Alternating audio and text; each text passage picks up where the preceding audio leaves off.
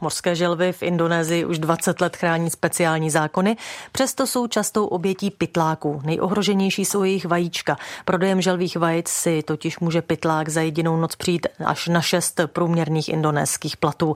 Ostrovy u Bornea, kde želvy vytvářejí hnízda nejčastěji, proto ochranáři bez přestání hlídají. Čerstvým hnízdům vždy vedou zřetelné stopy, vajíčka se proto musí opatrně přenést. Tuto záchranou metodu představí redaktor Dan Mrázek ve druhém díle vědeckého dobrodružství z Indonésie. Teď jdeme zkontrolovat snůžky. Tuhle pochůzku děláme dvakrát za noc, vždycky, když je příliv.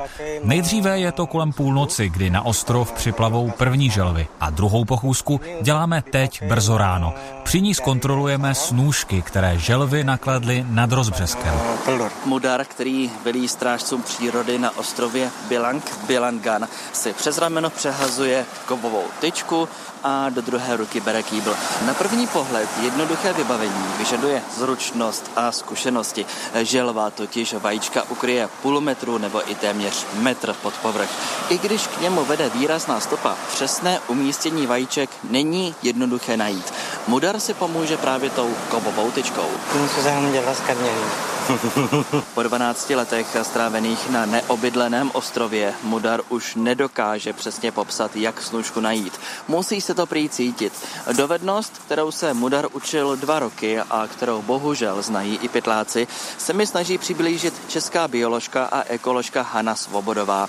Ta předsedá organizaci Chráníme morské želvy, která celý ochranářský projekt na zdejších ostrovech zaštiťuje. Ono je to o hutnosti toho písku. Písek udusela ta želva tím, jak se snažila ty vajíčka zakrýt tím pískem. No a mezi tím jsme objevili první hnízdo. Mudar se k němu prohrabal a teď vajíčka dává do kýblu.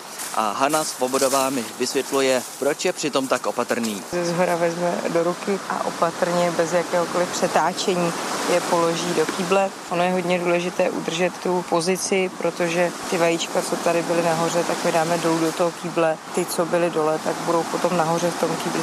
Když je budeme dávat do toho nového hnízda, tak ty, co jsou v kýbli nahoře, tak byly předtím dole, že? takže zase budou dole v tom novém hnízdě a ty, co byly předtím nahoře, budou, budou už nahoře. Proč se vajíčka přenáší takhle brzo ráno, vlastně chvilku potom, co želva odsud odešla. Hned jak se to vajíčko naklade, tak se na tom žloutku nahoře začne tvořit to embryo. Takže proto je strašně důležitý co nejdřív, že ještě to embryo vlastně se nezačalo vyvíjet nebo je tak strašně malinký, že to ještě nevadí.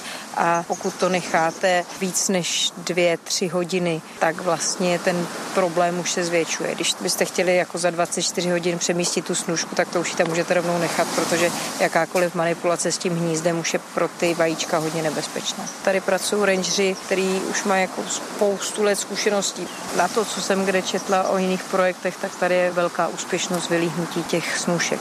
Samozřejmě, že kdybychom je nechali a to místo bylo v pořádku a nikdo je tam nevzal a nic se nestalo, tak možná se vylíne o dvě, tři želvy víc. Ale když to srovnáme s tím, že by se na tom místě nevylíhlo nic, tak je rozhodně lepší je přinést. Přenesou se třeba jenom pár metrů, ale pytlák nemá šanci je objevit. Želví vajíčka se tu považují za delikatesu. Pytlák by jich tu za jedinou noc mohl nazbírat tolik, že si následným prodejem vydělá klidně na šest průměrných indonéských platů. Strážce Mudar mi říká, že v loni na zloděje narazil dvakrát. Letos, přestože je teprve začátek roku, už jednou.